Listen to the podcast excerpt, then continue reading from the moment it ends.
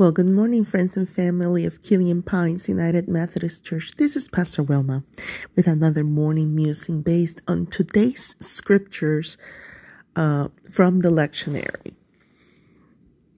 And my eyes today just stop on 2 Corinthians 5 17 through 21, but specifically on this little spot where it says, we're Christ's representatives. God uses us to persuade men and women to drop their differences and enter into God's work of making things right between them.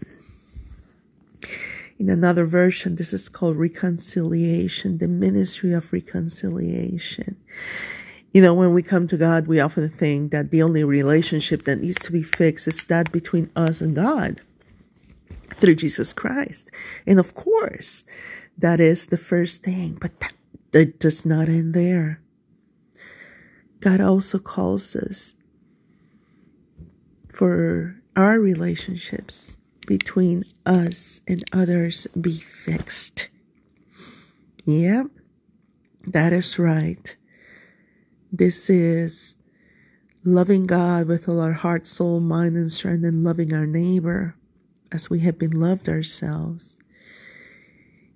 And we forget this so often, and that we say, oh no, but the most important thing is that I relate to God. And then we just stop right there. You know, friends and family, if it stops just with God and we forget about every other human being, we are missing the point entirely.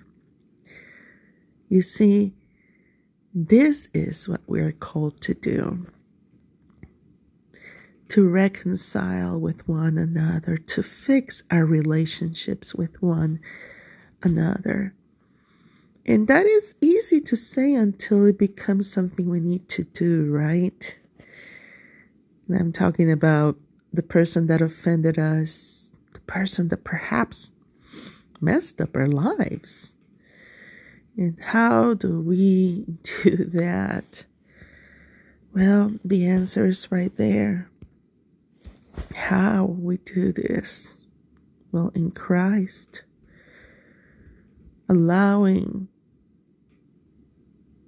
the work of Christ to work in our lives for our fellows because, like says in the last one, God put the wrong on him who never did anything wrong so that we could be put right with God.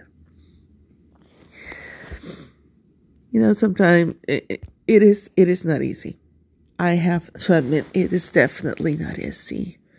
But we're not alone in this we have the help of the Holy Spirit with us, walking with us every single moment. What does it take? Well, us acknowledging that this is something that needs to be done and just surrendering it to God. And when we surrender it to God, the work begins in us. So our relationships with each other change. Well, my friends, I hope you have a wonderful day. Stay safe and be blessed. Bye.